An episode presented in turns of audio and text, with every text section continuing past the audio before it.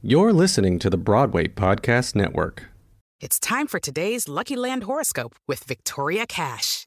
Life's gotten mundane, so shake up the daily routine and be adventurous with a trip to Lucky Land. You know what they say your chance to win starts with a spin.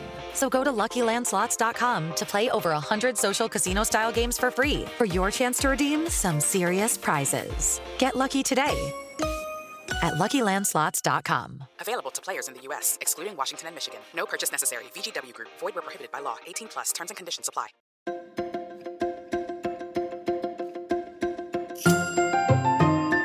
Good morning, theater lover. Happy May 15th.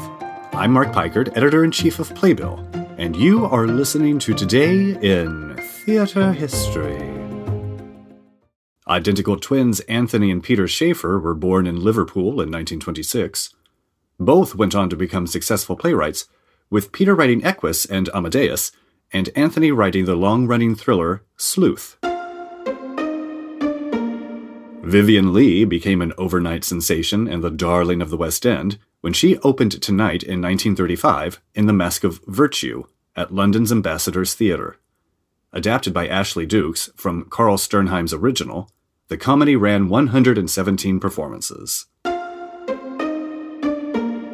In 1994, the original Broadway cast of Sunday in the Park with George, including stars Mandy Patinkin and Bernadette Peters, reunited for a 10th anniversary concert at the St. James to benefit Friends Indeed.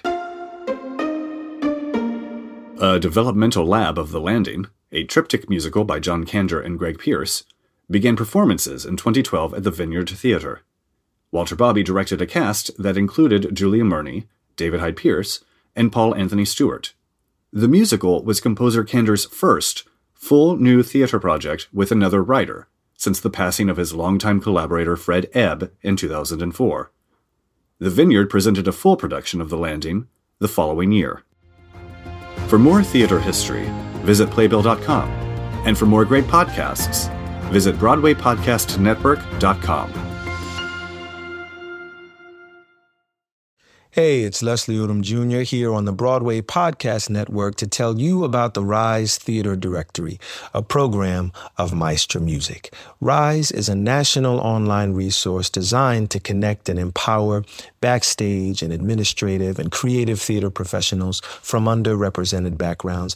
If you work or aspire to work in the theater community, this can help you find your next project. And if you hire theater professionals, search the Rise Theater Directory to find your next team. Create your profile now and get more information by visiting risetheatre.org. That's theater with an R E R I S E T H E A T R E dot org because only together we rise.